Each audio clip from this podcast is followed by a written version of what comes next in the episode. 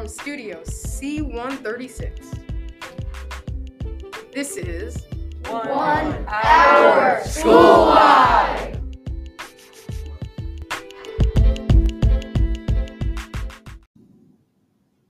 All right, welcome in again. This is Mr. Mertz. I hope you had a great winter break.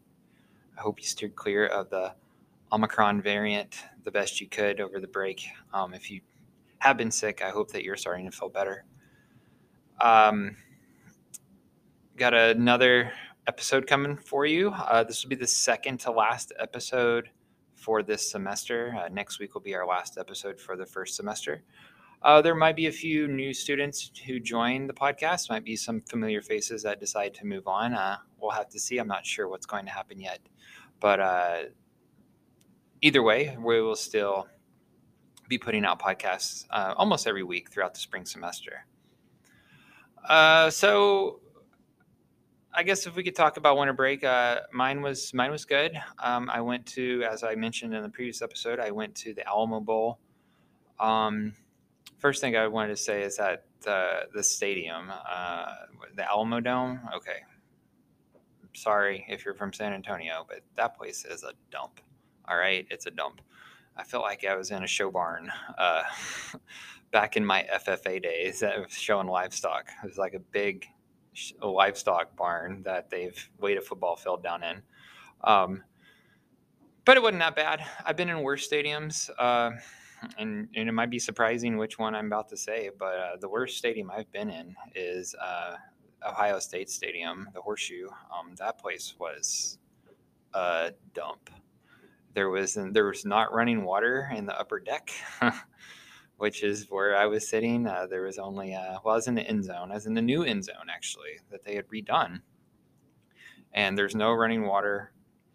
And there was this porta potties and that water that like kind of comes, you can wash your hands and, you know, that those kind of hand washing stations that sometimes come with the porta potties. And the only drinks and stuff you could buy up in the, and refreshments up in the second deck was like water and hot dogs and pretzels. And it was like, what? I mean, that stadium's like awesome. I mean, it has like over 100,000 people in there and it's old and it has history, but man, dumpy. Not great. The Alamo Bowl wasn't great, but it wasn't that bad. But it was still, you know, I wasn't real impressed. I was pretty impressed with the game though. Oklahoma played pretty well. Got out to a 30 to 3 lead at halftime, and then ended up winning the game. I think it was 47 to 32, something like that. Ended up winning pretty comfortably. There was a few moments there in the second half where it was like a 15-point game, and Oregon was kind of moving the ball, but never really kind of got the feeling that Oregon was going to get back into that game or make it close enough where OU fans would have anything to worry about. It was good to see Bob Stoops on the sidelines again. That was probably one of the coolest things. And then his son, Drake Stoops, caught a touchdown pass. And there was kind of this like a hug it out moment on the sidelines between the father and son. That was really cool.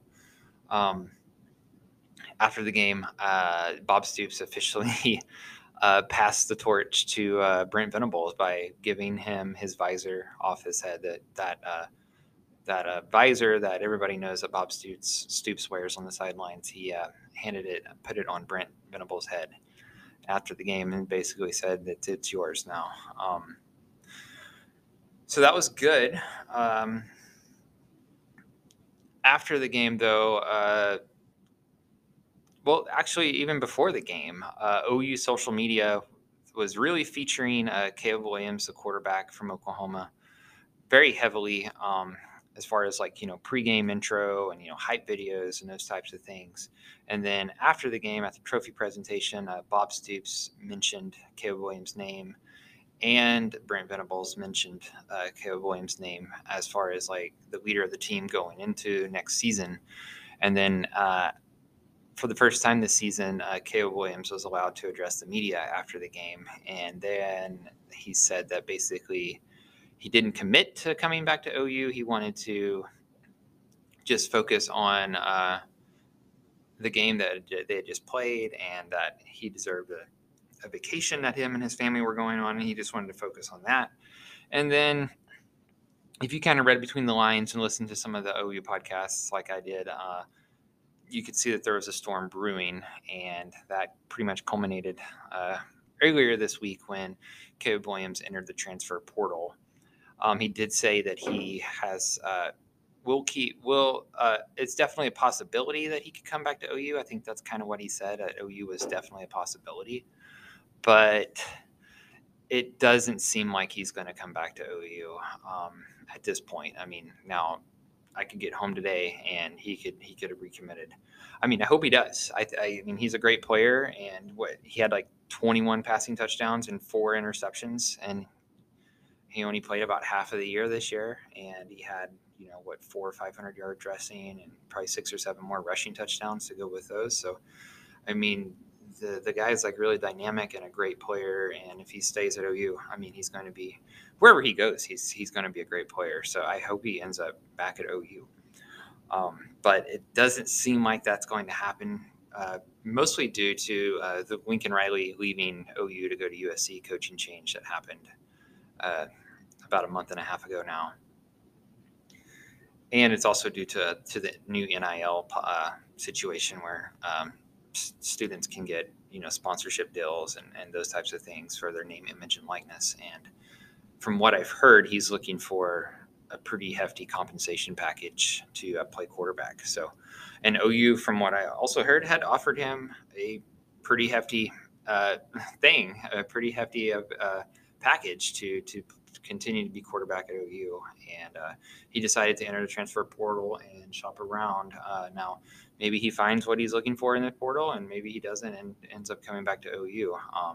I think, like I said, I think that would make me happy. That'd be great. I do think there's going to be some animosity, though, between the fans and him if he comes back to OU, especially if, he has a game where he doesn't play very well, and then, fans are not going to I think they're going to have a pretty short leash with him, based on what how he's kind of in a way held the program hostage over the last, since Lincoln Riley left till earlier this week, when he could have announced that he was going to enter the portal at any point and chose to stay and play the bowl game. And hey, I'm glad he did. We played well and they won the game, and that made me happy. But all signs were pointing to he's going to come back, and then. Last few days, maybe a couple days before the Alamo Bowl and a couple days after, it seemed like something had changed, or that the tide had shifted a certain direction, and he ends up entering the portal. OU next year, let's say if Caleb Williams comes back, one of the wide receivers, Mario Williams, is in the portal also, and it seems like he's going to follow Caleb Williams wherever he goes. So if Caleb Williams was to come back and Mario Williams was to come back to OU, I would say OU probably starts the season next year, probably ranked in the top 10. Could be a top 10 team. I don't know if they're a national championship or a playoff contender, but I definitely think they're probably a top 10 team next year if he comes back. If he doesn't come back, OU did pick up a commitment from a quarterback called Dillon Gabriel, who played at UCF last 2 or 3 years. Good player. He can throw the ball very well. I think he's thrown for 3,000 yards like 2 of the years he was at UCF, and the other year he only played like 3 games and got injured, but he had like a lot of yards, and touchdown to interception ratio is good. Kind of like a left-handed Baker Mayfield is what I'm hearing. Not necessarily he's Baker Mayfield type of player, kind of a gunslinger kind of player. I'm not saying that he is Baker Mayfield or that he's going to win a Heisman, but he's that type of a not like a Kyler Murray or a Caleb Williams, where he's like a dual threat, beat you with his legs type of quarterback. He's more of a drop back and fling it all over the field type of player. So if Caleb Williams leaves and Dillon Gabriel ends up being the quarterback, I think OU's probably ranked maybe in the top 15, maybe top 20, somewhere between 20 and 12, somewhere in there, and that's probably where they end up finishing the year. With Dillon Gabriel, I think that's a team that could still compete and possibly win the Big 12, but not necessarily a team that has a good chance of competing for the playoffs or a national title, which is kind of the goal at OU, right? But if Caleb Williams was to come back, I think there is a possibility for that to happen. Definitely, if Caleb Williams comes back, I think OU is the favorite to win the Big 12. and one of the favorites to make the college football playoff. Brent Venables, the new head coach, has been getting some transfers on defense and picked up a couple defensive commitments. Got a good recruiting class coming in, even though it wasn't as good as it was. It's not as good as it was going to be under Lincoln Riley because we lost some commitments. But I think there's some. As much as I'd like to be pessimistic about the future for OU next year, I'm kind of feeling optimistic for some reason. I feel like it's going to be okay. I feel like the defense is going to make an improvement. It's going to be a much more physical team. And the offense, whether it's Caleb Williams or Dillon Gabriel, I think the offense will be. If it's Caleb Williams, obviously the offense is going to be like probably a top 10, top 5 offense in the country. And if it's Dillon Gabriel, it's probably going to be more like a top 20, top 25 offense in the country. Either way, I think OU is going to have a team next year that's going to win a lot of ball games. It just depends on, you know, is the top level for OU next year competing for the Big 12 title, or is it possibly competing for a playoff spot? Playoff spot would be, you know, that's kind of very, very optimistic of me, and that's there's a lot of moving pieces in that for that to happen. So I don't think that's what's going to happen. I think Caleb Williams is going to leave OU. I'm not sure where he's going to go. I've heard a lot of rumors on Twitter and on podcasts, but I don't really know where he's going to go. I mean, it's just as likely as he could go to any one of those places as he comes back to OU, I think, at this point. I don't think he's coming back. I think when Dillon Gabriel signed, the same day that Caleb Williams entered the portal. Caleb Williams entered the portal about 2:30 in the afternoon, I think, and then Dillon Gabriel flipped his commitment from UCLA to OU at about 7:00 that night. So I don't think Dillon Gabriel flips his commitment to OU unless he thinks that Caleb Williams isn't going to come back. I don't think the coaches probably pursue him unless they think that Caleb Williams isn't coming back. So maybe they have to operate like Caleb Williams isn't coming back. If, the coaches can't sit there and wait for Caleb Williams to make his mind up. They have to – he entered the portal. I think they have to operate under the impression that he's not coming back and go get a quarterback. So I think they did the right thing, and I think they got a good guy out of the portal, one of the better guys that are in the portal. Probably the best that they could do at this moment in time, given the situation that we're in. So that OU's in. I'm trying not to say we when I say OU, but you know what I mean, right? If I say we, I mean it means OU. But like I said, end of the season, OU finishes 11-2. I mean 11-2, right? And OU fans feel like that's really a disappointment, and it kind of was, because I was watching some old highlights. Last couple of days, and like that first game of the season versus Tulane, OU had a number 2 beside their name, right? A number 2 with nothing in front of it or behind it. And you end the season 11-2, and you lose 2 out of your last 3 regular season games. You don't play well. I think part of that is the head coach had one of his, you know, had his one foot out the door, and his head was halfway out the door too, because some of the play calling now that you look back on during some of those games, especially the games that OU lost, it makes a lot of sense now that it just something felt weird on, especially on offense, the whole season. And now it kind of has come full circle.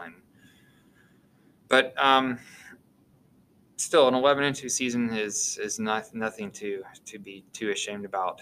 Definitely though, thought this was a year to compete for a national title, and it didn't happen. So. Got a new coach, going to have a new quarterback, going to have a new offensive coordinator, new defensive coordinator, some new running backs. We got some guys. OU has a lot of people are going pro, so there's going to be a lot of new faces on the team next year. So I'm already looking forward to it, though. I'm excited. I'm trying to talk my wife into going to the spring game. That'll be sometime in April. She's not really excited about that idea. So I'll probably just have to wait till August, end of August, early September next year before the first game, but. I'm excited. I'm excited to see Brent Venables on the sideline and see what his style of coaching and style of defense brings to OU and what that means for the future. All right. With that said, we'll jump into our student segments. I guess I can make a national championship prediction real fast before I leave. National championship game is Monday night, Alabama and Georgia. Alabama beat Georgia in the SEC title game. And initially I thought, well, I'll just, you know, there doesn't need to be any explanation for this one. I mean, it's just Alabama. I'm going to pick Alabama to win. I think Bryce Young is better than Stetson Bennett, and I think that Alabama is going to score more points than Georgia. And Alabama, though I don't like it, is going to win another national title. So, all right. Thank you for listening. Welcome back to and Happy New Year.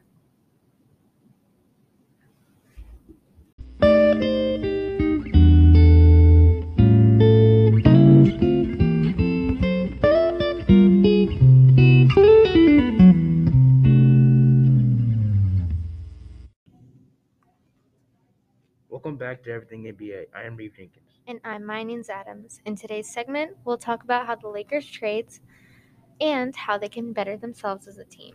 The Lakers' next two games and how they could be placed as high as the fifth seed. And what players are nominated to be in the All-Star game. Okay, so in my opinion, the Lakers either have to trade Russell Westbrook or Talen Horton-Tucker or both. Russ has also been getting blamed for his lack of efficient shooting and scoring and his inability to make good decisions. Turnovers. On the other hand, Talen Horton-Tucker has not been living up to the money that he got in the offseason, which was $10 million for 3 years. Talen Horton-Tucker, or THT, has been averaging only 2.7 points per game in his last five. Playing 23 minutes a game. In my opinion, it will be easier for the Lakers to trade THT because he is their best trading asset, and a lot of teams value him as an upcoming star.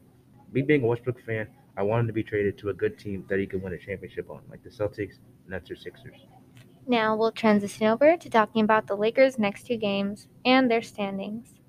The Lakers are currently the 8th seed in the West with the record of 19-19. The next three games above them are the Clippers, Mavs, and the Nuggets. The Clippers have a record of 19-19, and the Mavs have a record of 19-18, and the Nuggets with a record of 18-17. The Lakers play the Kings and Hawks in their next two games. They should both be wins, but never take an NBA team lightly. If the Lakers win both of these games, they'll have an over 500 record of 20-19. The Clippers' next two games are against the Suns and Grizzlies. These would be two losses, in my opinion. The Mavs play the Warriors and Rockets for their next two games. I think they'll go 1-1, beating the Rockets and lose to the Warriors. The Nuggets' next two games are against the Jazz and Kings. I think they'll go 1-1, beating the Kings and losing to the Jazz. If all these results happen, the Los Angeles Lakers will have a realistic chance to be in the 5th seed in the Western Conference. For our last topic of the podcast, we'll talk about NBA players that are most likely going to be All-Stars. In my opinion, I think NBA players like Russell Westbrook, LeBron, Giannis, Kevin Durant can all be All-Stars. I think Giannis and Chris Paul could be great All-Stars, too. I also think Kemba Walker could be an All-Star for having the burden of being benched in the middle of the season and then coming back and playing how well he's playing. I think he deserves to be an All-Star. And also DeMar DeRozan. He could be an All-Star, too. He's playing really good for the Bulls. But I mean, this is why they're one of the top seeds in the East. All right. Well, that wraps up our podcast. Thank you for listening to this week's segment. This is Reeve Jenkins. And this is Maya Nunes Adams. Signing off. Hi,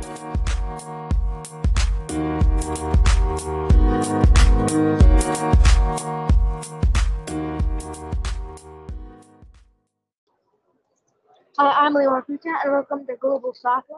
Today we have some games to cover with the winter transfer window open, and some future possibilities with Erling Haaland. All right, let's start off with Mohamed. So what I did was round of 32, Linares Departure versus Barcelona. Barcelona lost by 1. What happened in the game was it started off by Element finds down to the left, so dragging efforts to the post. Then Flagrante goal as the Barcelona have turned it off. The Barcelona counter and Gingla cuts off into the racing board.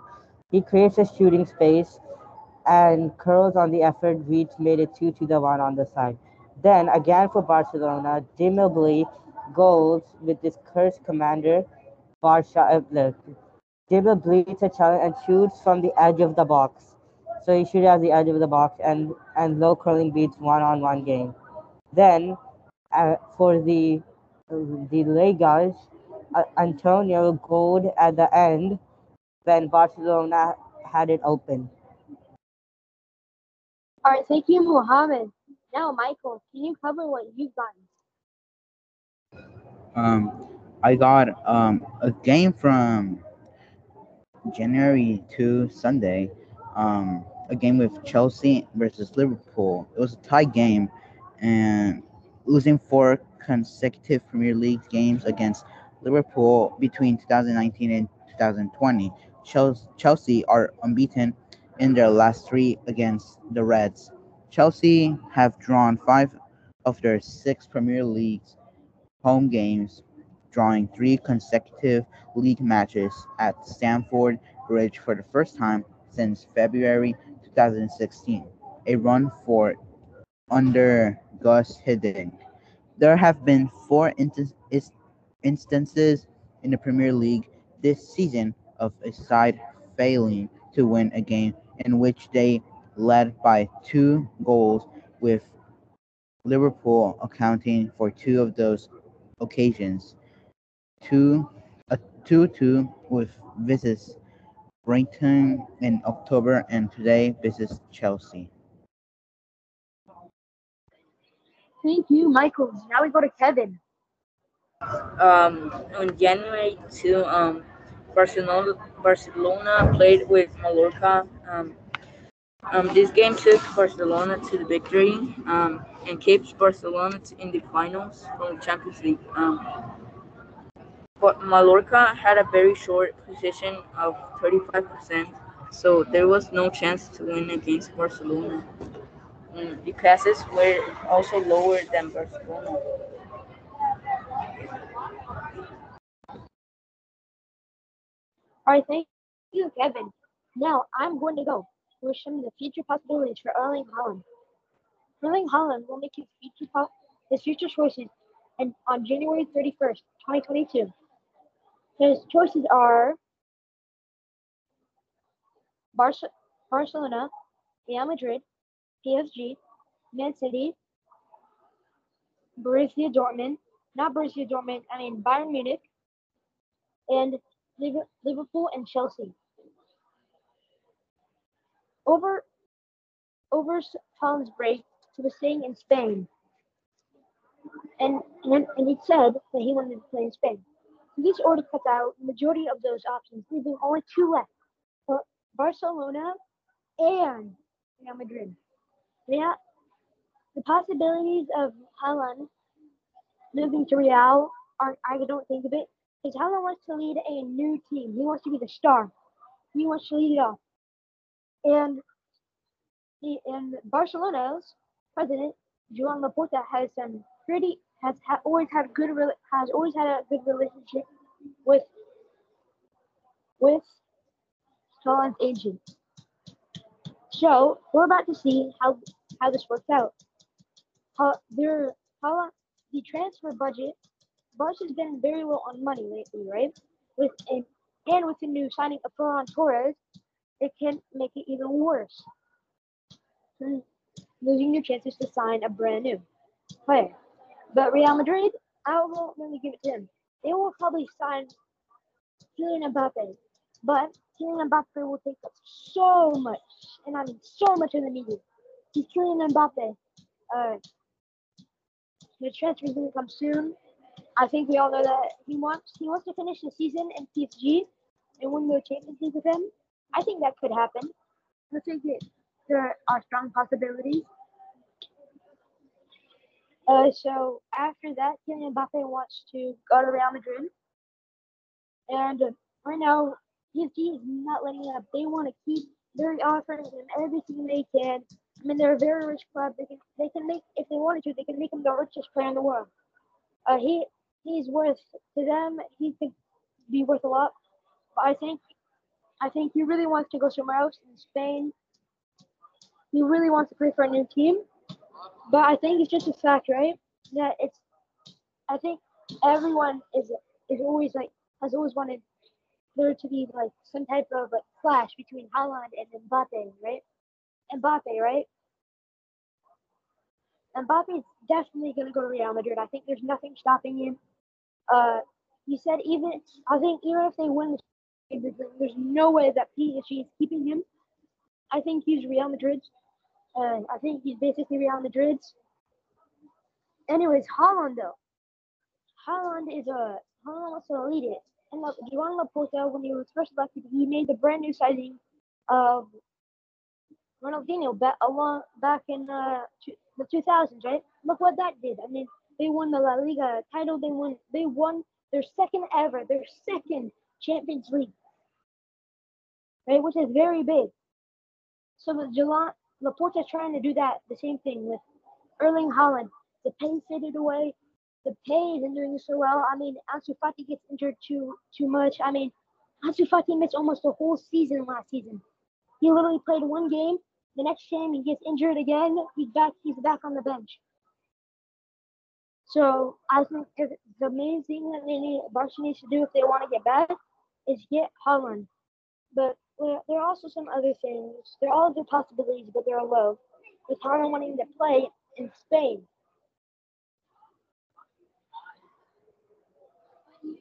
Usman Dembele, there are also hints of Usman Dembele going to PSG. If the transfer doesn't work out, if signing his new contract with Barca doesn't work out, but I think if Barca really wants Haaland and Torres and Ferran Torres, they're gonna have to get rid of Erling Haaland. No, not Erling Haaland. They're gonna have to get rid of Usman Dembele. He's just too much money for them. They're going to have to get rid of a number of people. Samuel Umtiti.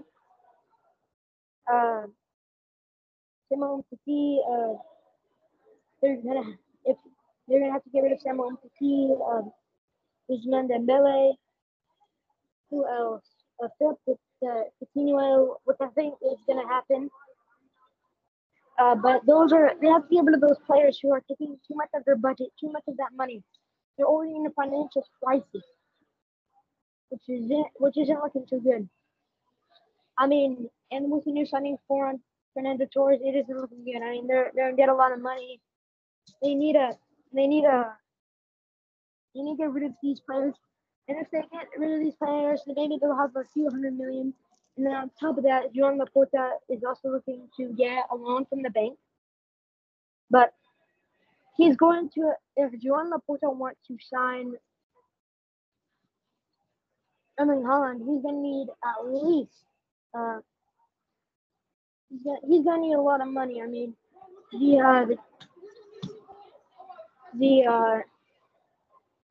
Mauricio Dormatal is going to want $100 million. His agent's going to want some more. If he's going to at least want a budget, he's going to want a good contract, making at least maybe, I say, $20 million, $15 million a year. I don't think Barca has that type of money. If they want to even have a chance to get Haaland, they're going to have to get rid of new stuff. But I think it's really just up to how this plays out, and we will see on January 31st. Now, let's go to some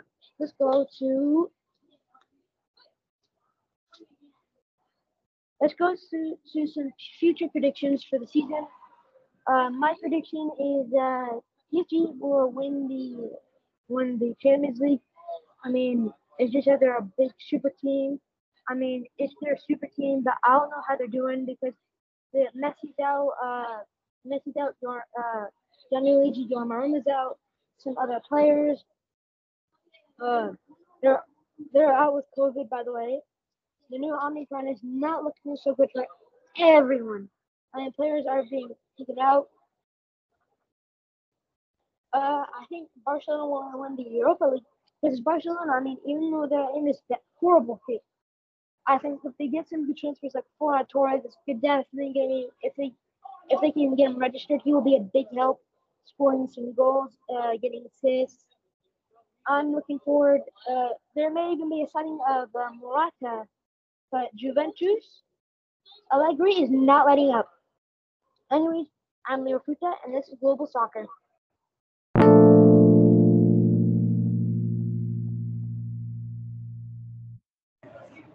Hello and welcome to Inside the Diamond Baseball Podcast. This week we will only be talking about the lockout, the horrible lockout. Really, it's just bad for everyone, and there's not much to talk about because nothing's happening. No trades, no free agent signings. Yeah, this could get messy. But it could be resolved soon. There's no talk about it being resolved or no deals being struck or anything coming soon. I think that Rob Manfred and the players are both too stubborn to come to an agreement that is beyond what they wanted. So, this could last forever. But it could be over tomorrow, and it could be over in an hour, and it could be over in a year. But, never. It's so bad. It's crazy that we don't for the whole off season, and that's never good. Normally, the off season is one of my favorite parts of the season because it's just trades and changes and cool additions to team. It's become to be like super power teams, meta teams, just crazy. There's been a lot of crazy all-season trades and free agency signings in the past few years, and I was really looking forward to that. But that can't happen if this happens, if there's a lockout. And that just turns everything into chaos. Anything y'all need to say about the lockout? Oh, yeah, so... we will be missing out on the spring training games, which were supposed to happen by now, but they won't be happening anymore. And it, some players are saying... some players are saying that they'll actually have to... push back the start of the season by at least 1 week.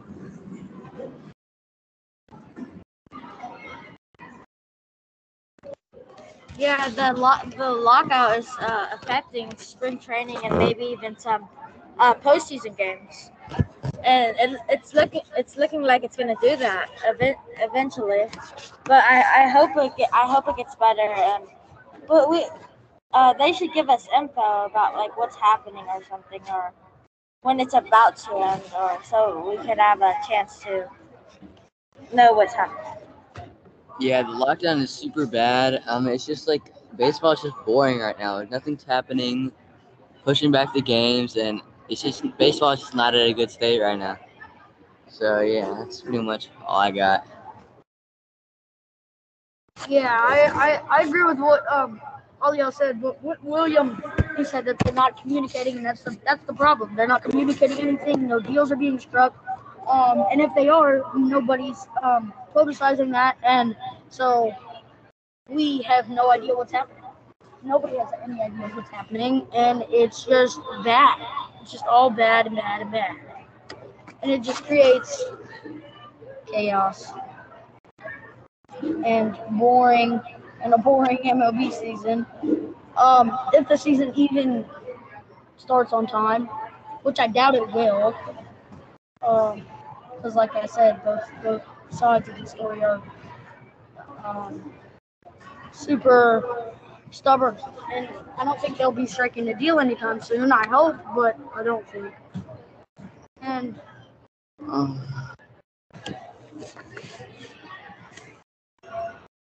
yeah, so Once the lockout's over, free agents are going to be like rushing to teams, or they need a job, so they need a contract, but they need a good one. So it's just going to be chaos once it's all over.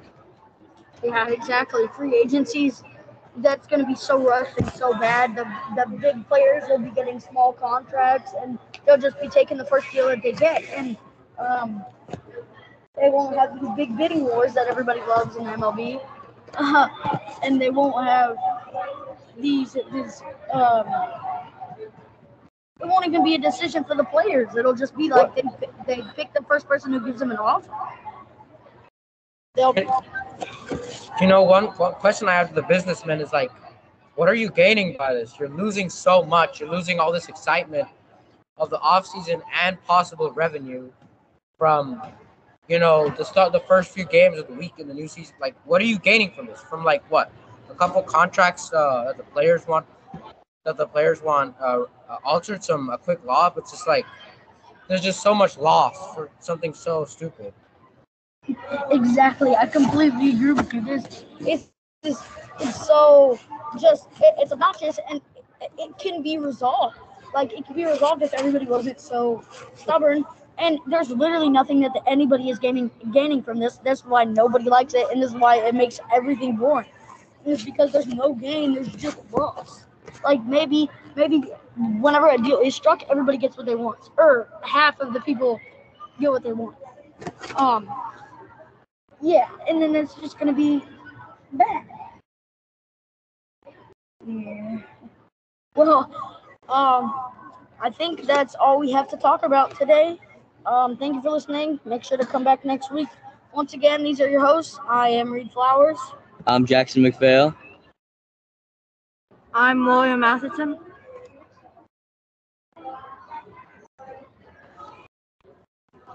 Rafael Arroyo. And thank you for watching at Inside the Diamond.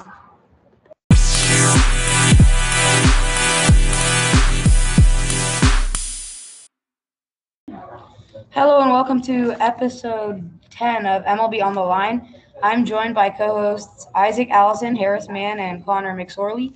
Today we will be talking about the Matt Olson trade rumors and the Trevor Story trade rumors. So first, let's start with the Olson. Do any of you guys want to expand on that, or should I?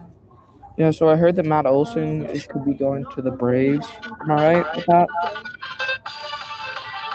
Right, John? Should I? Yeah, John, yeah, right. I think Matt Olson is – trade rumors are going to the Braves. And if he does go to the Braves, I think that it's going to be really hard for him because there's already really good players at his spots.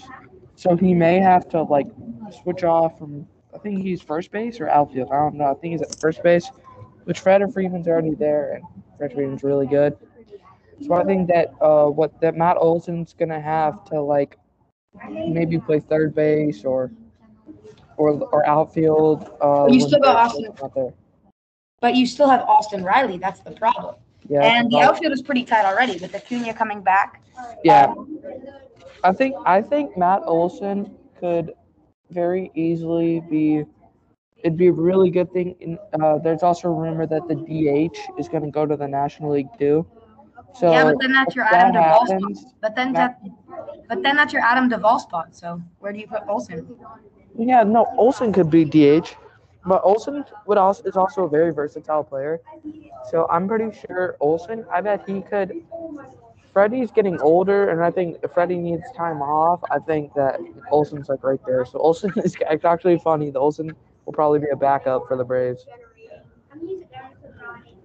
But because of that, I don't think the Braves are going to pick him up. Why not? Because there's already players for his spot, but – but it'd be so great if he has interest in that team. It'd be so great to have someone to fall on if Freddie Freeman gets injured, because that's already a all-star, and if you have him as a backup, that just shows how strong your team is. Yeah, so I think they won the World Series last year. He'll have a lot of interest. Yeah, but I don't think Freddie has a very high chance of getting injured because he doesn't play like outfield or like a position where like you're like diving. Like he dives, but like he doesn't like rob home runs and like. Freddie Freeman, you have to remember though, he's still pretty young. He's got at least 10 seasons. Yeah, that's it. Just I thought he was older because he has like a son, but like because of that, I think that Matt Olson should go to like if Matt Olson would be really good on the Toronto Blue Jays because they could put Vladimir Guerrero at third. They could put Vlad at third and Olson at first. That would be really good. And you'd have, yeah. It would be even crazier. I think if he went to the Rangers, that'd be even crazier. Yeah, the Rangers need to rebuild after they lost Joey Gallo to the Yankees. Well, they already have pretty much. If they add Matt Olson, they're really good at contender against the Astros.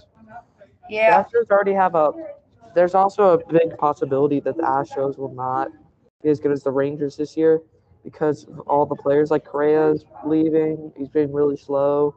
So I think that it's going to be a really hard season for the Astros, but they're probably going to have to pick up somebody from AAA. Yeah, they've had a good farm system for a while now. But Next, let's talk about the Trevor Story deal because I think he surprised everyone by wanting to leave right after Nolan Arenado did. So I think Colorado's pretty heartbroken right now.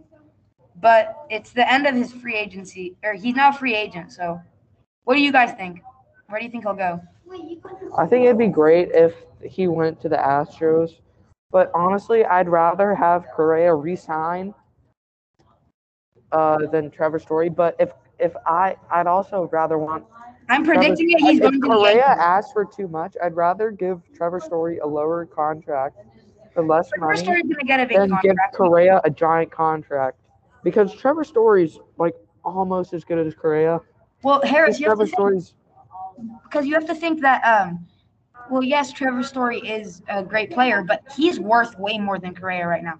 He's also going to be asking for way more, especially since he's been MVP contenders for a while now. Well, yeah, but that doesn't mean anything. Because they have all that money. Yeah, no, I don't think Trevor Story would go to the Yankees. I think the Yankees. Come on. Oh, that's a good one, but the Yankees already got Rizzo and Gallo. So. Yeah, but Trevor Story's a shortstop. I know, but like they already spent so much. I don't know how they could afford. They can always afford Harris. That'd be great. They're the Yankees. And plus, I think that Trevor Story sees that if he can go to a team, like I would like to see him on the Astros. I could see him going on the Yankees. I could also see him to go to like teams that haven't made a lot of moves, like the Marlins. They haven't made like no moves yet. And that would be crazy. The Marlins need to rebuild. Yeah. They have maybe two good players. Yeah. And eventually, I think Sandy Alcantara is going to leave because he's been performing as a pitcher, and no one has really paid attention to him because of what a bad team the Marlins are. Yeah, Marlins. Do you guys have any thoughts on those trades? Honestly, I really hope Correa re-signs with the Astros because he is a really good player. What about you, Connor? I don't think I have any thoughts on it. I don't really know. Okay. Speaking of re-signing, Verlander just re-signed, which was pretty big deal. I'm pretty sure we already talked about Verlander. Yes, but now that he's healthy, I feel like we should give him some more credit. Nope. Verlander's too old. He's not going to prefer him like he is. I think you can't be so. He's like a fine wine. He gets better as it goes, as Giraffe Neck Mark would say. No, I don't think that. No, he's insane. What are you talking about? No. Yes. Oh, he's good, but he's like way too old. He's still going to deal for us. He's going to be our ace. Yeah, we need to get like. A lot of pitchers in free agency right now.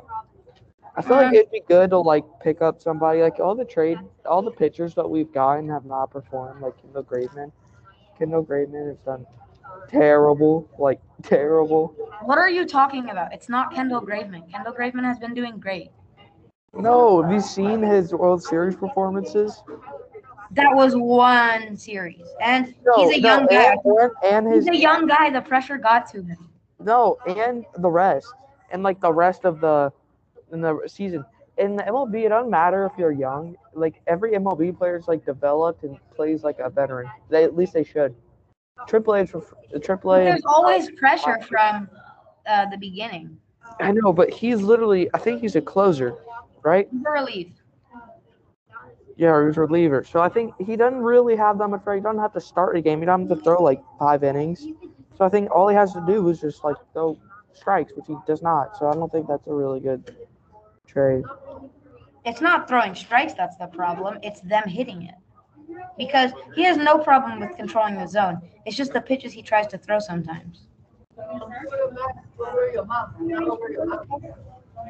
Yeah.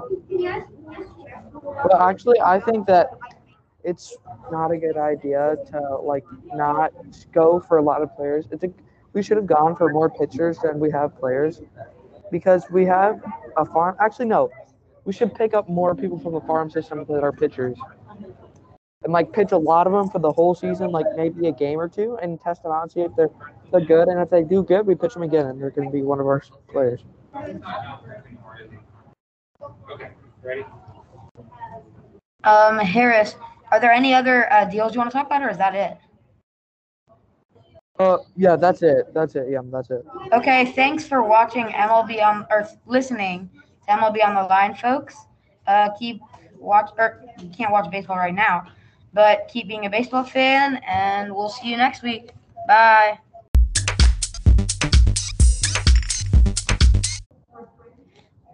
Hello, and welcome back to NFL Best of the Week. As you know, we talk about the 3 best games of the week, and I'm here with Fahed, Noah, Matthew, and me. The first game we're going to talk about is the Cardinals and the Cowboys. This was a 25-22 victory by the Arizona Cardinals. The Arizona Cardinals pretty hung with the Cowboys pretty well, and this was actually a very crucial game in the playoffs positions for both teams, since I believe they're in the same division. Or they're not, never mind. Okay, anyway, I believe Matthew. Yeah, okay, so this game for the Cowboys was really important, because with a win here, they could stay in contention for the number 1 seed, but since they lost 25-22, they're not gonna get that first round bye. So the Cardinals played a pretty good game. Kyler Murray had 260 yards and 2 touchdowns. On the ground, they weren't very successful because of Dallas's good D line, but Chase Edmonds did have about 50 yards. And without Hopkins, their receivers are kind of weak, and they struggled around the red zone. What do you think, Fahed? You know, if you look at it, they were pretty weak without Hopkins. Rushing-wise, I don't believe they had James Conner. And so having Chase Edmonds did solid, I guess, for just be starting immediately. He didn't do that good. But if we go over to the Dallas side, Dak Prescott had a pretty good game passing-wise. Dallas could not rush at all. They just got nothing going. I don't know if they didn't do it. Elliott had 9 carries, couldn't even muster up 20 yards. Receiving-wise, it was pretty spread out. And, yeah, it was – what do you think about it, Matthew? Noah? Oh, for the Dallas Cowboys, the turnovers were, like – they had, like, a lot of turnovers, like, on their side. For the Arizona Cardinals, they didn't have any turnovers, which is a minor key difference to their win, but but they didn't. And with that, we're going to move on to our next game, which is the Tampa Bay Buccaneers and the New York Jets. This was a 28-24 victory by Tampa Bay, who has already clinched their playoff position, I'm pretty sure. And I think with that win, they clinched number 1 spot in the AFC or NFC. Anyway, Matthew? So they didn't clinch the number 1 seed. That was Green Bay Packers, but they are probably going to get the number 2 or 3, which puts them in a pretty good spot for the first round of the playoffs. Tom Brady, another solid game. 400 yards and 3 touchdowns, but this was the Jets, so not too impressive. And I don't think he's going to win MVP this year. I think that's probably going to be Rodgers. On the ground, Ronald Jones, first-round pick from, I think, 2018, he got injured. This was his big opportunity against the sorry Jets defense. He got injured. He had an ankle injury, and Keyshawn Vaughn and Le'Veon Bell stepped up for those for the second half, and they were all right. What do you think, Fahad? So if you look at it, you know, the Buccaneers almost losing to the New York Jets. It's insane. Some things did happen to the game. You're probably thinking, oh, wow, Le'Veon Bell, he's back. No, he's not. He did not do good at all. Rushing-wise, receiving-wise, he did decent. Now, a big controversy that happened during this game is obviously Antonio Brown taking his jersey off and his stuff off and throwing it into the stands and just leaving the game. And that was a big part of the game, and that's all people talk about, really. But receiving-wise, Rob Gronkowski did the best for the Buccaneers, and Braxton Berrios for the Jets, who's fairly underrated, not talked about much, and he is a pretty good player. Yeah, and so I'm going to pass that on to Noah. I mean, like the Tampa Bay Buccaneers, like, they almost lost to the New York Jets, which they're not even a playoff team. Like, what's gonna go on for in the playoffs if Tampa Bay Buccaneers keep if they don't have Antonio Brown, which he's on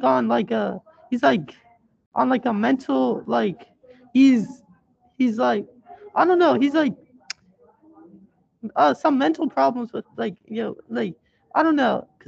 somebody made him mad, which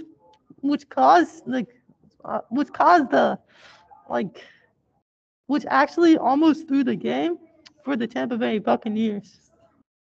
Yeah, and something I do want to mention about the Buccaneers is that they are really injured right now. They have a few injuries on the O-line, and they're missing Leonard Fournette, which was Brady's number one target through the year, and they're missing Chris Godwin, who's out for the year, who was his number two target. And in this game, they had Mike Evans, but he was limited. So I think that's a big reason why they were down 14 at one point to the Jets. Cole, you want to take us to our next game? Yes, and that game happens to be the Chiefs and the Bengals. Now, this game was another game of two teams who were in the playoff contention and were kind of vying for their playoff seeds. Now, the Bengals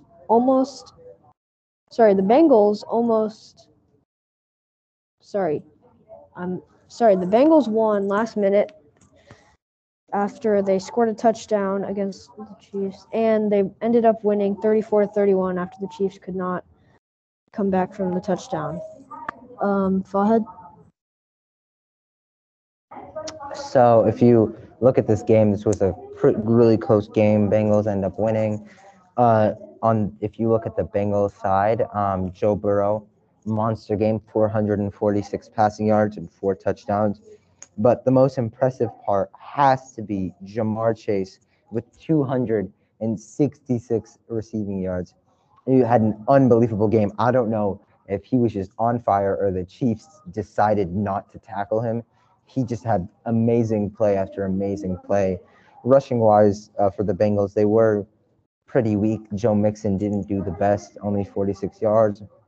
And for KC, it was Darrell Williams who had 88 yards. And receiving was pretty spread out also for Kansas City. Matthew? Well, I think an important part of this game is the Cincinnati defense and their corners, especially stepping up in the second half. They were down big. It didn't seem like they could stop the Chiefs at all. And the Chiefs actually almost scored another touchdown before half that was kind of dropped by Hill. So this defense was struggling in the first half. But in the second half, they only gave up 3 points. And they held Mahomes to, 50 yards. And something else I want to mention is that as far as Jamar Chase, a lot of his yards and catches were on jump balls. So Joe Burrow is really trusting him, probably some of that chemistry they have from LSU. Yeah, he has really strong hands. He goes up and gets the ball. And that's why he racks up so many yards. Noah? By the way, this is a pretty even match. both teams could have won, and both teams are going to the playoffs. Cincinnati's a wild card team. Kansas City is the division leader, I think. Yeah. And with that, I think we're going to end our episode. See you guys next week. Bye. See you. Farewell. Welcome back to NFL Top News with your host, Rustin Goshen. We're joined with Bodie and Ibrahim today, and we're just going to be talking about all NFL. Today, I'm going to start off with the NFL, the records in the NFL currently. One game I want to talk about the most today is the Jets-Buccaneers game and how they almost lost. They almost lost to the Jets. Brady almost lost to the Jets. And Bodie will go more in depth about the Antonio Brown situation. But to move on, Texans versus San Francisco, 7-23 final score. That was a pretty bad game. And Texans are they're a weird team. They beat the Titans, but they lost to San Francisco. About that Titans, they're gonna actually play them this week, Week 18. And I think that'll be also a good game. I would like to see what the Titans would do, what they would change up maybe to go against the Texans this week. Now, next game I want to talk about is the Patriots versus the Jags, 50-10. Jesus, Patriots. They've been on a roll lately. I think they're 10-6 right now. 10-6. They're 10-6 right now, and they're on a roll. I think they're one of my favorite underdogs going into the playoffs. About the person who I think will be on top in the playoffs will probably be the Packers, who had a 37-10 win against the Vikings this week, and it was blowout kind of. There was nothing really to it. But 13-3, Packers, my Super Bowl favorite. Now, this is probably a kind of sad game, that Browns versus Steelers. This is probably Ben Roethlisberger's last season in the NFL. That was probably one of his last games in the NFL. He is getting old. He is not mobile at all. The age is getting to him. I see him retiring next year, and maybe 2 years. Next season or 2 seasons. A good game this week was Cardinals Cowboys. They're both 11-5 now, and the Cardinals won 25-22. Cardinals have been on a kind of losing streak lately. I think they were 10 and something a couple weeks ago. Now they're 10. They were 10-5. Now with this game, now they're 11-5. And the Cowboys have been actually doing pretty good as well. They've been last couple of seasons they've been kind of underwhelming, won 8, 9, 9, and 8, stuff like that. And now 11-5. They're all the Cardinals and Cowboys going to the playoffs. Next game was the Lions versus the Seahawks. 2-13-1. They are the Lions. They're terrible. Their head coach is good. They have such terrible people. I think you can make use with Jared Goff. I'm gonna be honest. He's not a bad QB. I don't know. He led the Rams to the Super Bowl, but Matthew Stafford is a better QB. Seahawks 6-10. Russell Wilson still hurt. I can kind of tell when you're playing.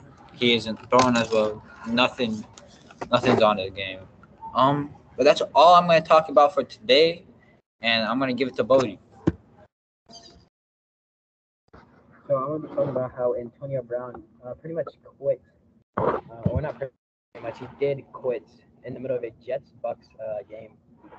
So Antonio Brown has always been a hot head. I'm surprised that Pittsburgh coach put up on him for all those years, but he's a good wide receiver, he just doesn't have a good temper or anything. And he got released and then got sent to the Jets. No, to the Raiders. And there was something that went down over there that I guess just something happened with him and the coach. It's him with the coach being racist to Antonio Brown or something, but later there was screenshots of him doing the exact same thing to other people. So I mean, I guess Antonio Brown might have been right all along, but either way, he's always been a hothead. And in the Bucks-Jets game, I saw that he took off his shirt and all, and his pads and all that, and ran across the field while they were playing. Well, not across the field, but in the end zone while they were playing. pretty much shown that he's quitting. It was a close game. It was 28-24, and I think the main reason why he quit was I saw this thing where he was only a couple catches off of like his bonus, like which is some type of money if he got like 8 more catches or something. I think it was like $300,000. I think they benched him, which I heard that the Bucks have like a history of doing that. So like every time that someone gets close to getting the bench them, but they can't get it. They just fought off for however many games they were supposed to get it in. So I think that might have been the reason why. I saw Mike Evans and trying to pull him down, trying to tell him not to do that worth it. But like, you can see that Antonio Brown just did it anyway. After the game, he had, I guess this is him retiring because I don't think he's going to go back into free agent or any team picked him up. But you could tell that he obviously did not care because he posted like a tweet just showing that he doesn't care about football anymore. And I don't think anybody can be able to handle him. So I think he'll be done in the NFL for a very long time. Or maybe some terrible team that just needs someone to try and help carry their team. We'll probably try and pick him up, but like I highly doubt that. Like I don't really think that that's gonna happen. And that's all I really have. Now to Abraham. Hello. Today I'll be talking about Mike Zimmer and the Vikings and what he really thinks about them. Mike Zimmer himself, like he's pretty old, as like everyone knows, he's 65 years old, and like his future in Minnesota remains unknown because like the Vikings right now are heading into their season finale against the Bears on Sunday. And in an interview with a broadcaster, his name was Paul Allen, I think, Zimmer said, like, regardless of, like, if they win or lose, like, he himself is proud of the job he and his staff, like, has done over the past, like, say, 7 or 8 seasons he's done in Minnesota. And, like, yeah, anything, and he says regardless of anything that goes on after the season, that he could stand proud, like, revealing that he might be retiring soon after his 2 years. Contract. And he also says when he walks into stadiums every game, he feels like he thinks himself and says like 1 billion people would love to be like standing there and doing his job right now. And of course, like he himself is proud of this job that he does right now, but he feels like that it might be time for himself to retire. He also owns like a 71-56-1 career record with the Vikings. In Minnesota, they clinched their first back-to-back non-playoff season with Mike as the coach. And they got a loss Sunday against Chicago. Well, yeah, they lost Sunday against the Bears. And this marked the first time in Zimmer's tenure his club has suffered 10 defeats in one season. Zimmer remains a top defensive mind. And, like, while he's, like, really tough and focused, he still turns out defeats by teams. And the question is for Vikings brass, whether it's time for a new voice in the locker room after winning just one playoff game in the past 4 years. Knowing the Vikings haven't really got that far in the season for the past like 4 years, it makes it pretty obvious that Mike isn't doing that good as a coach, and as a person who works to push the team to do better overall. So basing off the Vikings like stats for the past few years, I think it wouldn't be too bad of an idea for Mike to stop being the coach for the Vikings. And although Mike has a contract that has 2 more years and will have to wait until 2024 to retire from the Vikings as their coach, I think taking a permanent leave would be good for the Vikings. I think Mike taking a permanent leave would be good for the Vikings. But this is, of course, just my own opinion, and I think that a good amount of people would agree with this. But that's all I have to say. Thank you for listening. There's one more thing I want to add to Bodie's thing. There's also another possibility that Antonio Brown earlier stated that he might have got injured. He said that he broke something in his ankle. Thing about this, it could easily be proven or disproven. So if he's lying, he's kind of screwed. So just wanted to add that. Oh, and he was released from the Buccaneers like an hour ago. All right, that's all I have for today. Thank you, Bodie and Ethan, for joining me. Have a wonderful day. Thank you.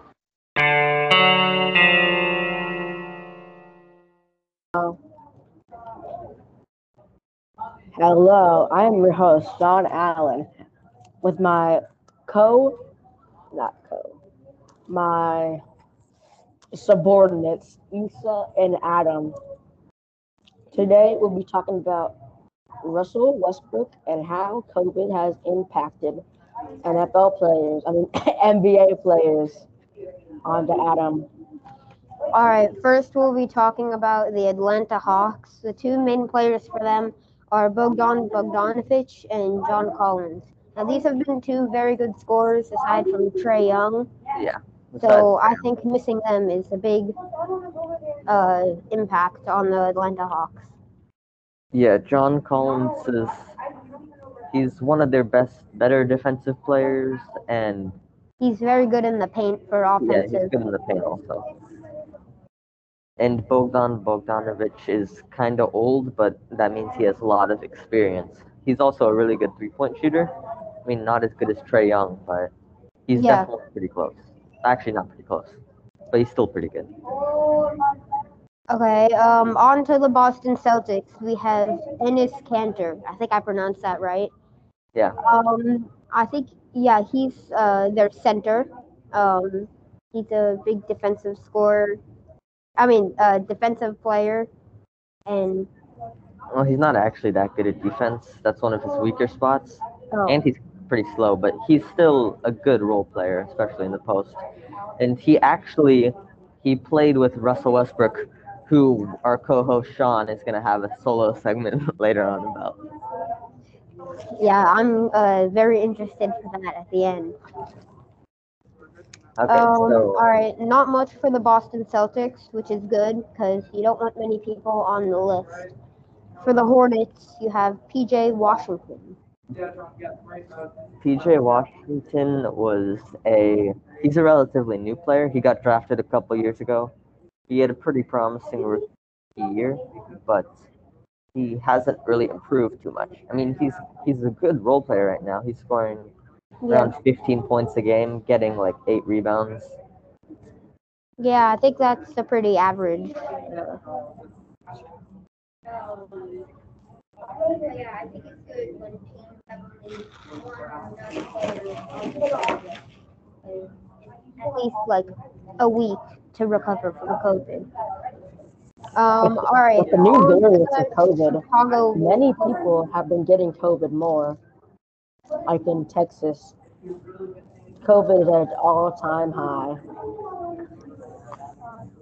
Okay, after the statement from Sean, on to the Chicago Bulls, you have Billy Donovan. Lisa, I think you know more about Billy Donovan than I do. Well, all I really know about him is he's the coach, and he's the coach they've had for a while, actually. Oh, well, that's big, because if you don't have your head coach in, he's like the main one generating what to do. So they're going to have to go down to their assistant coach, and I have no clue who that is. All right. So for Dallas Mavericks, they're missing 3 players, Boban Marjanovic, Kristaps Porzingis, and Isaiah Thomas. Most notably, they're missing Porzingis, who's like their second best player behind Luka Doncic. Yeah, he is pretty good in the paint, very tall, able to play defense too. Shoot. Yeah, Isaiah Thomas, great paint scorer and mid-range guy, and he can occasionally shoot threes, I think. And then Boban Marjanovic. I think, is he a good three-pointer, a three-point shooter or no? He's the 7-foot, like, 4 guy, the center. Oh, yeah. Oh, he can't really shoot or dribble or pass. He's a good role player. But he's really good because he's tall. Yeah. So, I guess that's all you have to be. Well, I mean, you have to have skill. All right, for the Denver Nuggets, we have Jeff Green. Again, I think Jeff Green is a role player on the Denver Nuggets. Not one of the best players on the team, but he can hit the shots. He can definitely have some good nights. He can support the other players with his shooting. Yeah. And at the power forward position, he can help people like Jokic on defense, but he's not really a superstar. Like, I mean, I don't think there are a lot of superstars on this list, but he's not one of them. He's just a good role player. All right, on to the Indiana Pacers. We have Malcolm Brogdon, Jeremy Lamb, and T.J. Warren. I think Malcolm Brogdon is kind of an all-around player. Malcolm Brogdon's really good. He played with Giannis in Milwaukee, and that's where he really became a good player. He's like a borderline all-star. That's the best way I can describe him. Yeah, he's not an all-star, but he could be. He's close to an all-star. If he gets a little better. Yeah, that's kind of harder. If he gets better. Just keep on training until you get better and better, and then you'll become an all-star. Jeremy Lamb. I, for one, can't wait for your solo segment. It's going to be so good. It's going to be so bad. It's going to be good. Don't worry. You got this. Jeremy Lamb is a good player. He is one of the big scorers on the Indiana Pacers.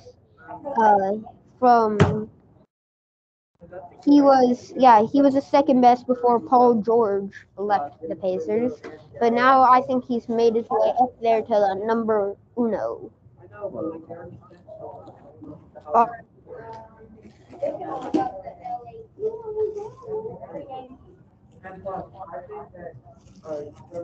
The Clippers have they're missing Luke Kennard, Ivica Zubac. Is that how it's? Whatever. And their coach, Tyronn Lue, who actually used to coach the Cavs. And he was the one that was coaching them when they won the championship in 2016.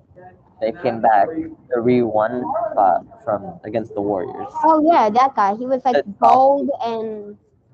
Yeah, he's bald and... Short, too. He looked short. Well, I mean, everybody looks short next to basketball players. Okay, that's true. Like giants. Ivica Zubac is a good paint scorer for the LA Clippers. I don't know. Is he a good defender or not? Well, I mean, he's like your average center. He's definitely a good backup center, but starting five, if he was part of your starting five, he can be a bit overwhelmed by all the other great centers in the league, like Karl Anthony Towns or... Oh yeah, that guy. You're one of them. All right. On to the Miami Heat. We have Duncan Robinson and PJ Tucker. In my opinion, I don't really like PJ Tucker. I think he's too dramatic and argues about every single call. Well, I mean, when he was on the Rockets, he was arguing about every single call for the Rockets. So, and he'd get a couple of them, so. Yeah, but, like, it gets kind of annoying. He's kind of an overreactor, though. Yeah, Duncan Robinson, great three-point shooter.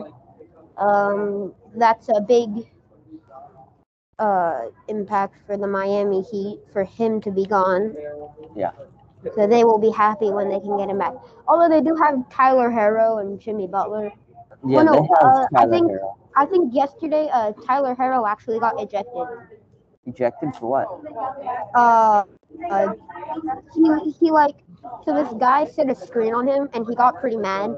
So he, like, shoved him to the floor, and then he got a double technical. So he was ejected, and it was pretty bad for my fantasy team. He got negative 16 points. So that's how I knew. For the Milwaukee Bucks, we have Giannis's brothers, Thanasis Antetokounmpo.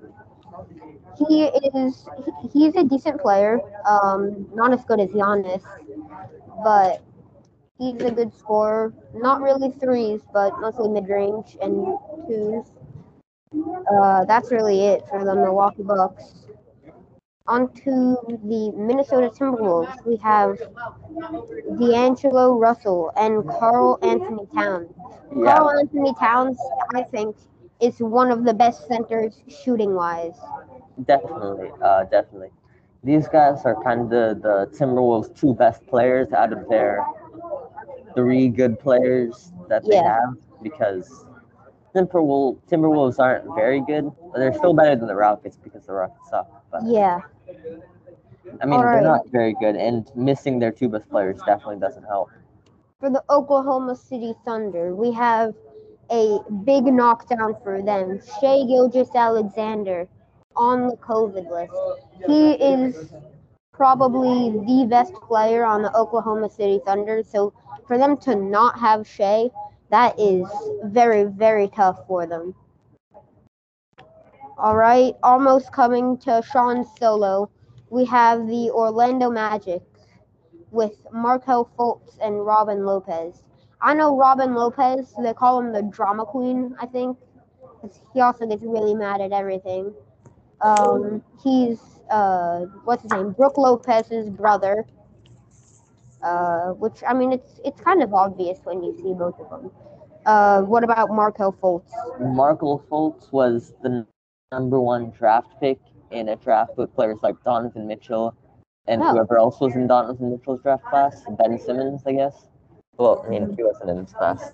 But he was the number one pick to the Philadelphia 76ers. They traded him like a year later. 76ers didn't really give him a chance. And then when Fultz got to the Magic, he got a bit better. But then he's kind of just stayed where he is now in terms of skill. Yeah, for the Philadelphia 76ers, we have the head coach, Doc Rivers, who's out, which is also a big impact because he's pretty good at playmaking and stuff. All right, we are down to the last four until the big solo at the end. Coming up on the Phoenix Suns, these are big three right here, DeAndre Ayton, Jay Crowder, and JaVale McGee. Jay Crowder is a good three-point shooter. DeAndre Ayton, great paint scorer. And JaVale McGee, I think JaVale McGee is okay. I mean, he doesn't really do much shooting-wise. More like rebounds and defense. All right, on to the final three. We have the Portland Trailblazers, who has Chauncey Billups and Yusuf Nurkic out. Yusuf Nurkic, he's a pretty good center for the Portland Trailblazers.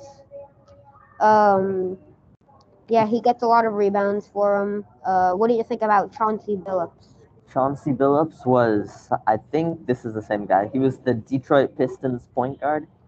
He's the one that led them to a championship in 2004 over the Lakers when they didn't have a single All-Star. Really? It was him. Yeah, he was the one that led him. He averaged like 23 points. Wow, that's like it. 9 assists and 5 rebounds in the playoffs. He had a great year. He led the team. The only other notable players on that team were people like Ben Wallace and Richard Hamilton. They had a good all-around team, but they didn't have any outright superstars or even stars. And they still beat a team with Kobe, Shaq, and I think Karl Malone was even on that team because he joined the Lakers later in his career. All right, the Washington Wizards. We have Spencer Dinwiddie, Rui Hachimura, and Montrezl Harrell. Spencer Dinwiddie, I know he's a pretty decent player. Yeah, he's a pretty good three-point shooter. I have Montrezl Harrell. I think he's a center. Montrezl Harrell. Yeah. Spell his name wrong. Oh, whoops. Yeah, he's a good center. Was the center on the Clippers. He's 6'8", but he still plays the center position. Wow. He's really good. He's really athletic, a really athletic player. He played behind DeAndre Jordan for a while. That's all I really know about him. He's not the best shooter, though. So. And then, do you know anything about Rui Hachimura? Oh, yeah. He was a rookie a couple of years ago. And I remember he was top 10 picks going to the Washington Wizards. He was actually pretty good in his first season. He was on the rookie team, but he didn't win Rookie of the Year. That's all I really know about him. Up next is actually... All right, folks, now it's the time you've all been waiting for. This is Sean Solo on Russell Westbrook in the past 2 games. Sean, take it away.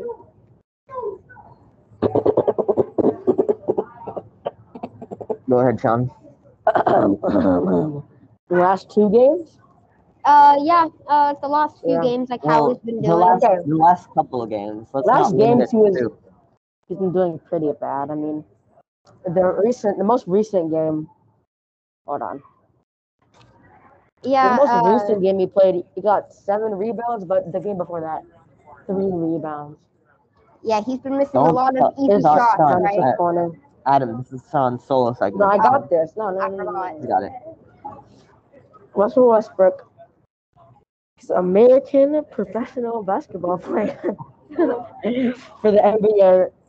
He was in the Washington Wizards, but at the beginning of the season, he got traded to the Lakers. Sean, can you speak up? He got traded to the Lakers before he was on the Washington Wizards before, at the beginning of the season, and he got traded. Don't talk to us. We're not even here. This is your solo segment. Bro. So, and then he won MVP award for 2016 and 2017 season. His three-pointers for the last two games.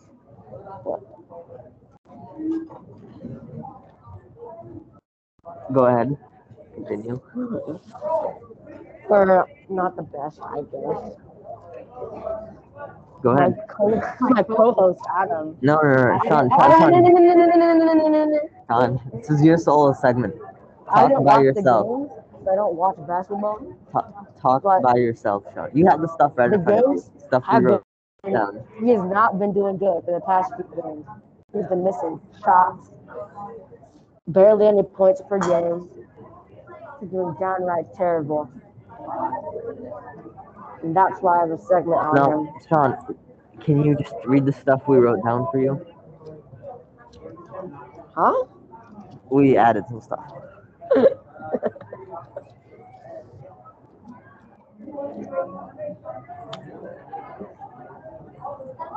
Can you read it, please? Huh? Can you read it? Russell Westbrook is trash. Adam. He's a bad player, and his performance have been garbage for the past few games. What else do you want me to say, buddy? You don't want to go more in depth? You wanted to do the solo segment, dude. He's been missing shots that he's wide open for. You know what I'm talking about? I think that's a pretty good analysis. It's like a free throw shot. You know what I'm talking about? When I'm looking to the side and go. Okay. All right. That does not like a free throw. Can we erase that? That was Sean's idea. All right. That was my idea. You're lying. That is the end of our segment today. Thank you for listening. I'm Adam Gospin. I'm Issa Kadri. I'm Shauna Allen. And thank you for listening.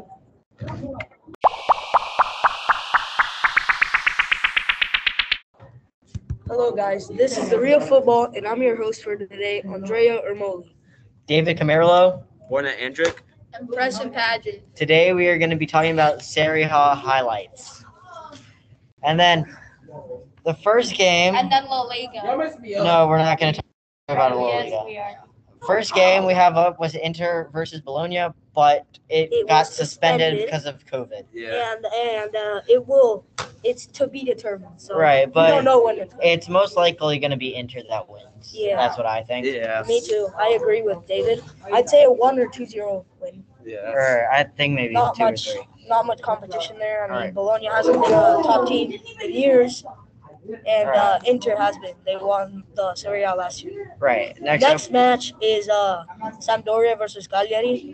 Cagliari won that 2-1. Surprising, actually, because Cagliari is not having a good season this year. They're still in relegation, though, aren't they? I think so, yeah. Yeah. Anyways, surprising. Then we had Verona versus Spezia, which Verona won 2-1, and Spezia got a red card. Nothing too surprising there. Yeah. Kind of expected win. Next up, we have Lazio versus Empoli. This was crazy. Very surprising. They tied 3-3. Lazio tying to Empoli. Empoli has been in relegation for, I think, a few weeks now. And they've been doing very bad this season. But somehow, they tied to Lazio, which they've been a mid-table team this season. And it's kind of surprising. Right. It's shocking. The next game we had was Sassuolo versus Genoa, which they tied 1-1. This is kind of surprising for Sassuolo. Sassuolo's not having a good season this year. Better, maybe probably win the game, but I mean. Right. I think Juventus buying Locatelli was a pretty big defeat for Sassuolo. Yeah. Right. Next we have Atalanta versus Torino. It got suspended. But I think that it would have been a good match because Torino would have put up a fight, and maybe they would have tied it. But I don't think Atalanta would have done that well in this match. I think Atalanta would have won, but Atalanta have a lot of COVID. They had a lot of COVID cases, so yeah, that's why. Well, we'll find out who wins soon enough, I guess. Right. Yeah. We'll see what they reschedule to. Next up, we have Milan versus Roma, which is still going on right now. It's 2-1. Milan. Yeah. Yeah. Roma's good, Roma can still have a comeback. No, they can't. It's only the 57th minute, so they still have at least. About 33 minutes. So, right. The next match is Juventus versus Napoli. This is going to be a very interesting game. Napoli do have a lot of COVID cases right now. The game could also be suspended, but if the game goes on, Juventus have a pretty big. They have the favorite. Sorry, guys, I choked a little, but I think that Juventus is going to lose this one. Napoli's been doing very good this season. They're first right now, I think. Yeah. And I think they can beat them. Hopefully 3-0, 4-0, maybe 5. This time I'm going to go with Juventus. Yeah, I'm going to go with Juventus. All right. And then later today, final game is Fiorentina versus Udinese. Udinese. I think Fiorentina is going to win this. Vlahovic could score a few goals if it does not get canceled, but Udinese do also have a lot of COVID cases. COVID is pretty serious right now in Italy. Yeah. So that'll be all for today, and thank you guys for listening. This was your host, Andre Armoli, David Camarello, Borna Hendrick, Preston Padgett. Sorry for the short podcast.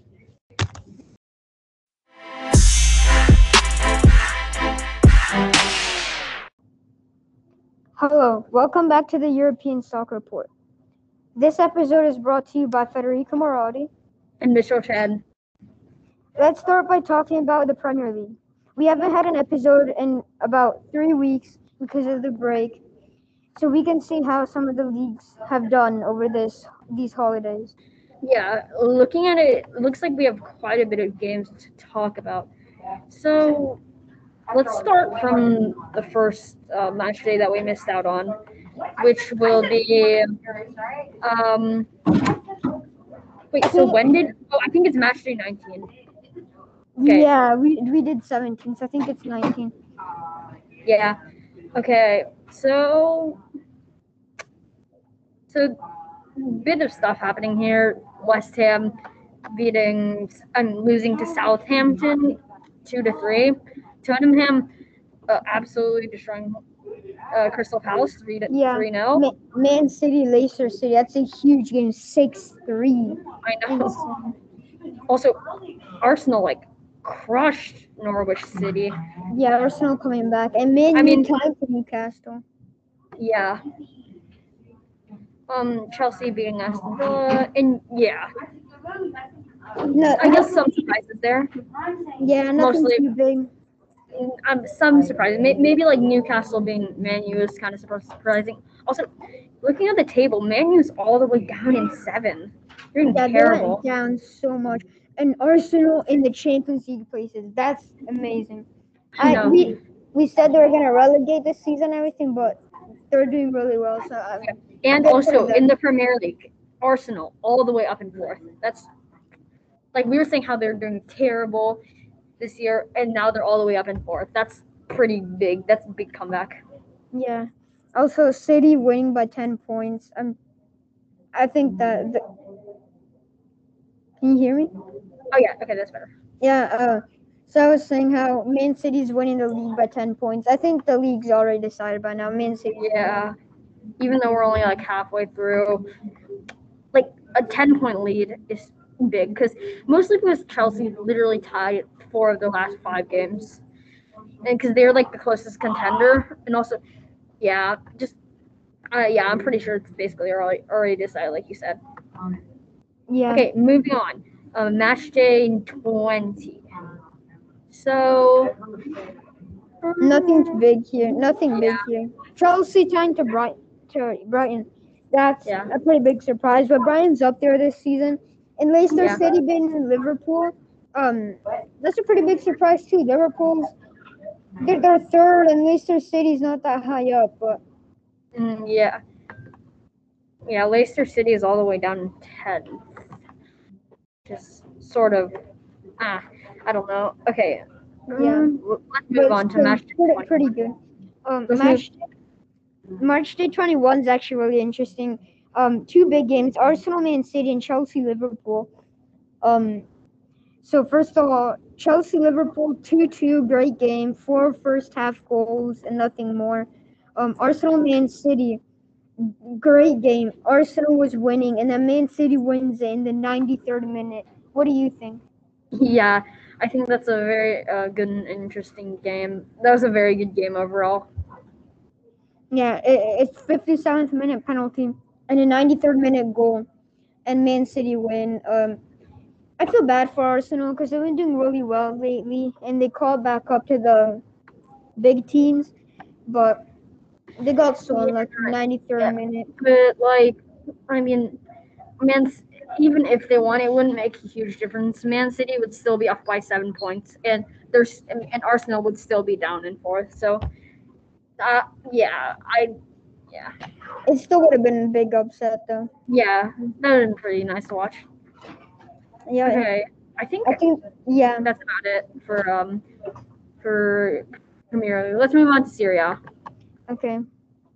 Syria, tons of games suspended for COVID. Atalanta Torino today suspended. Bologna Inter suspended. Some games already finished today. Cagliari beat Sampdoria. Lazio tied to Empoli. No other really big games, and live right now, Milan-Roma, 2-1 for Milan. Yeah, this is looking like it's gonna, like, since we can't really watch right now since we're recording and we're in school, but I think I'm gonna guess that it's probably a really good game right now since Milan and Roma are two teams that are up pretty high. So yeah, and also I just want to point out Lazio time 3-3 to Empoli. Empoli's been amazing this season. And they're up in like 7th, I think, 10th. Oh, wait, no. Lazio is ahead of Empoli. Yeah, but Lazio losing and tying in the 93rd minute. 93rd minute tie. I'd expect more from Lazio, but...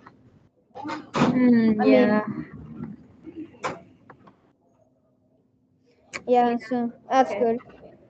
And I want to see how Milan Roma ends. That's going to be a good game. And in about an hour, there's Juventus-Napoli. That's a really important game because Napoli's 3rd, Juventus is 5th. They're both one ahead, one behind, 4th place Atalanta. So we'll see who goes in front. Yeah. So if Juventus wins, they'll still be 1 point behind Atalanta. Yeah, but Atalanta's first 2 games have been suspended, so they'll be played sometime else, some other time. Yeah. Yeah, COVID really taking its toll on all the leagues. Yeah, 2 suspended games in this last match day. Like, okay, now let's go upwards towards match day 19 for this. I think we might have already talked about some of these games. No, we didn't, but not many big surprises. Spezia beating Napoli, and that's pretty much No, one big surprise. Atalanta, which is all the way up in 4th, tying to Genoa. 0-0.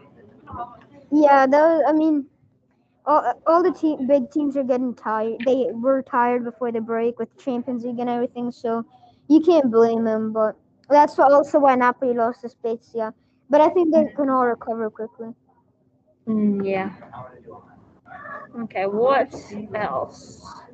The match day before we didn't cover, but Roma beat Atalanta 4-1, and Napoli beat Milan 1-0. So this is an interesting match day because it sparked a lot of arguments in Serie A.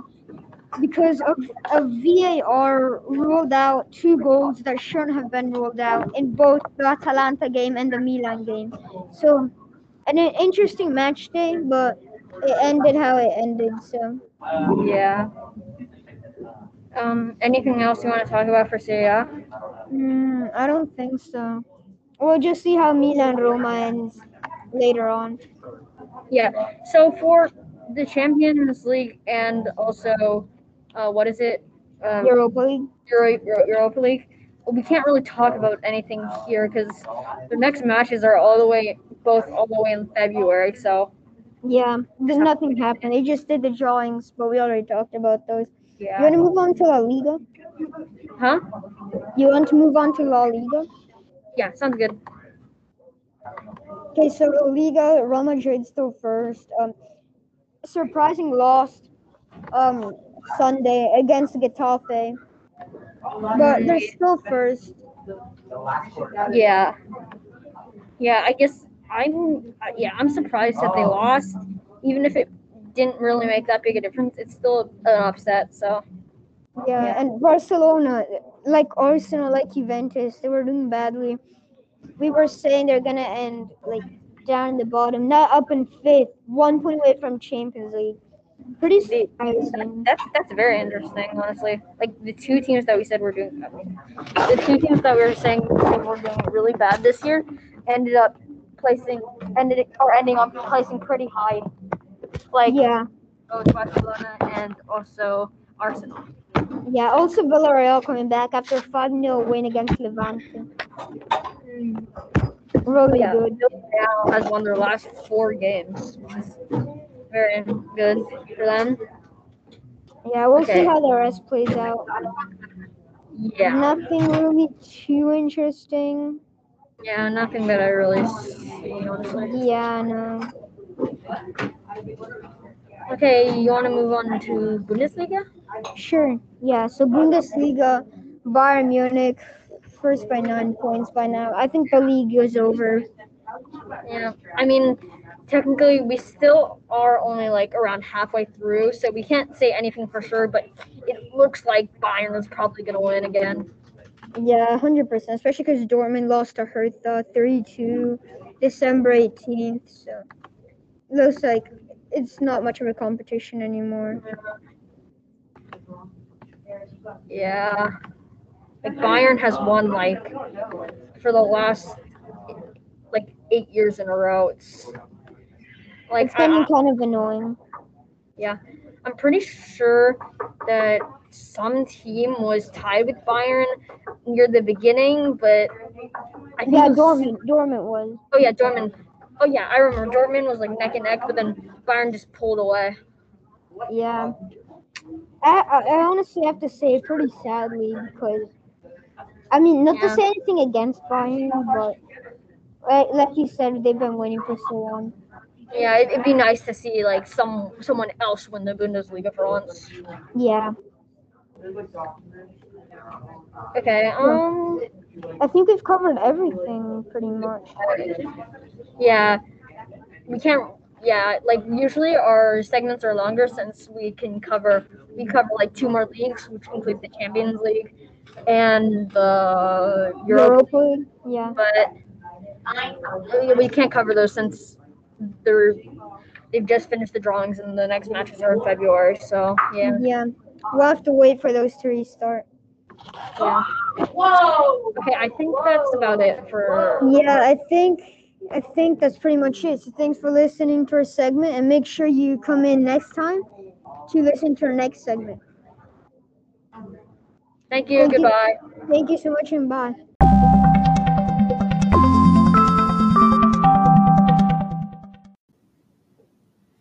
That's it for this week. We'll see you next time.